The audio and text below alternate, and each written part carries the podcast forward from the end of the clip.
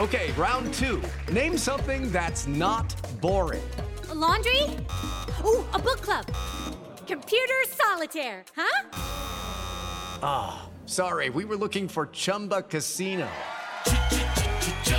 That's right. ChumbaCasino.com has over 100 casino style games. Join today and play for free for your chance to redeem some serious prizes. ChumbaCasino.com. No purchase necessary. Full prohibited by law. 18 plus terms and conditions apply. See website for details. Coming up on 5 Minute News. Biden pardons all marijuana possession crimes. Former police officer kills at least 36 at Thai daycare. And January 6 Proud Boy admits to charge of seditious conspiracy. It's Friday, October 7. I'm Anthony Davis. President Joe Biden is to pardon thousands of Americans convicted of simple possession of marijuana under federal law, as his administration takes a dramatic step towards decriminalizing the drug and addressing charging practices that disproportionately impact people of color. Biden's move also covers thousands convicted of the crime in the District of Columbia, He's also calling on governors to issue similar pardons for those convicted of state marijuana offenses, which reflect the vast majority of marijuana possession cases. Biden, in a statement, said the move reflects his position that no one should be in jail just for using or possessing marijuana. Too many lives have been upended because of our failed approach to marijuana, he said. It's time that we right these wrongs. According to the White House, no one is currently in federal prison solely for simple possession of the drug, but the pardon could help thousands overcome obstacles to renting a home or finding a job. The pardon does not cover convictions for possession of other drugs or for charges relating to producing or possessing marijuana with an intent to distribute. Biden is also not pardoning non citizens who were in the U.S. without legal status at the time of their arrest. The announcement marks Biden's reckoning with the impact of 1994 crime legislation, which he supported, that increased arrest and incarceration rates for drug crimes, particularly for black and Latino people. The Department of Justice is working to devise a process for those covered by Biden's pardon to receive a certificate of pardon, which they can show to potential employers and others as needed. The move by Biden puts the federal government on course with other big cities like New York that have been moving toward decriminalizing low level marijuana arrests for years. A former police officer facing a drug charge burst into a daycare center on Thursday in Thailand, killing dozens of preschoolers and teachers and then shooting more people as he fled at least 36 people were slain in the deadliest rampage in the nation's history. The assailant, who was fired earlier this year, took his own life after killing his wife and child at home. Photos taken by first responders showed the school's floor littered with the tiny bodies of children still on their blankets, where they had been taking an afternoon nap. A teacher said the assailant got out of a car and immediately shot a man eating lunch outside, then fired more shots, when the attacker paused to reload, the teacher had an opportunity to run inside.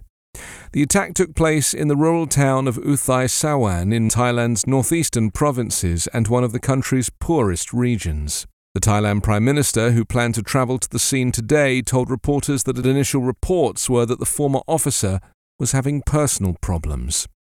Police have not given a full breakdown of the death toll, but they have said at least 22 children and two adults were killed at the daycare, at least two more children were killed elsewhere. Firearm related deaths in Thailand are much lower than in countries such as the United States and Brazil, but higher than in Japan and Singapore, which have strict gun control laws.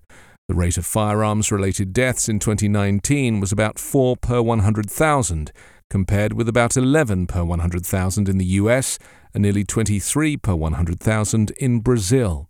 Mass shootings are rare but not unheard of in Thailand, which has one of the highest civilian gun ownership rates in Asia, though still far lower than that of the US. A North Carolina man pleaded guilty on Thursday to plotting with other members of the far right Proud Boys to violently stop the transfer of presidential power after the 2020 election, making him the first member of the extremist group to plead guilty to a seditious conspiracy charge. 43 year old Jeremy Joseph Bertino has agreed to cooperate with the Justice Department's investigation of the role that Proud Boys leaders played in the mob's attack on the Capitol on January 6, 2021. U.S. District Judge Timothy Kelly agreed to release Bertino pending a sentencing hearing. Bertino also pleaded guilty to a charge of unlawfully possessing firearms in March 2022 in Belmont, North Carolina. Kelly accepted his guilty plea to both charges during a brief hearing after the case against Bertino was filed on Thursday. Justice Department prosecutor Erik Kenerson said estimated sentencing guidelines for Bertino's case recommend a prison sentence ranging from four years and three months to five years and three months. The Civil War era seditious conspiracy charge carries a maximum sentence of 20 years in prison. Bertino's corporation could ratchet up the pressure on other Proud Boys charged in the siege. A trial is going on now in Washington for the seditious conspiracy case against the founder of the Oath Keepers and other members of the anti government militia group for their participation in the January 6 attack. Video testimony by Bertino was featured in June at the first hearing by the House committee investigating January 6. The committee showed a clip of Bertino saying the group's membership tripled, probably, after Donald Trump's comment at a presidential debate that the Proud Boys should stand back and stand by. You can subscribe to 5 Minute News on YouTube with your preferred podcast app. Ask your smart speaker or enable 5 Minute News as your Amazon Alexa flash briefing skill. Subscribe, rate, and review online at 5minute.news. 5 Minute News is an evergreen podcast covering politics, inequality, health, and climate, delivering independent, unbiased, and essential world news daily.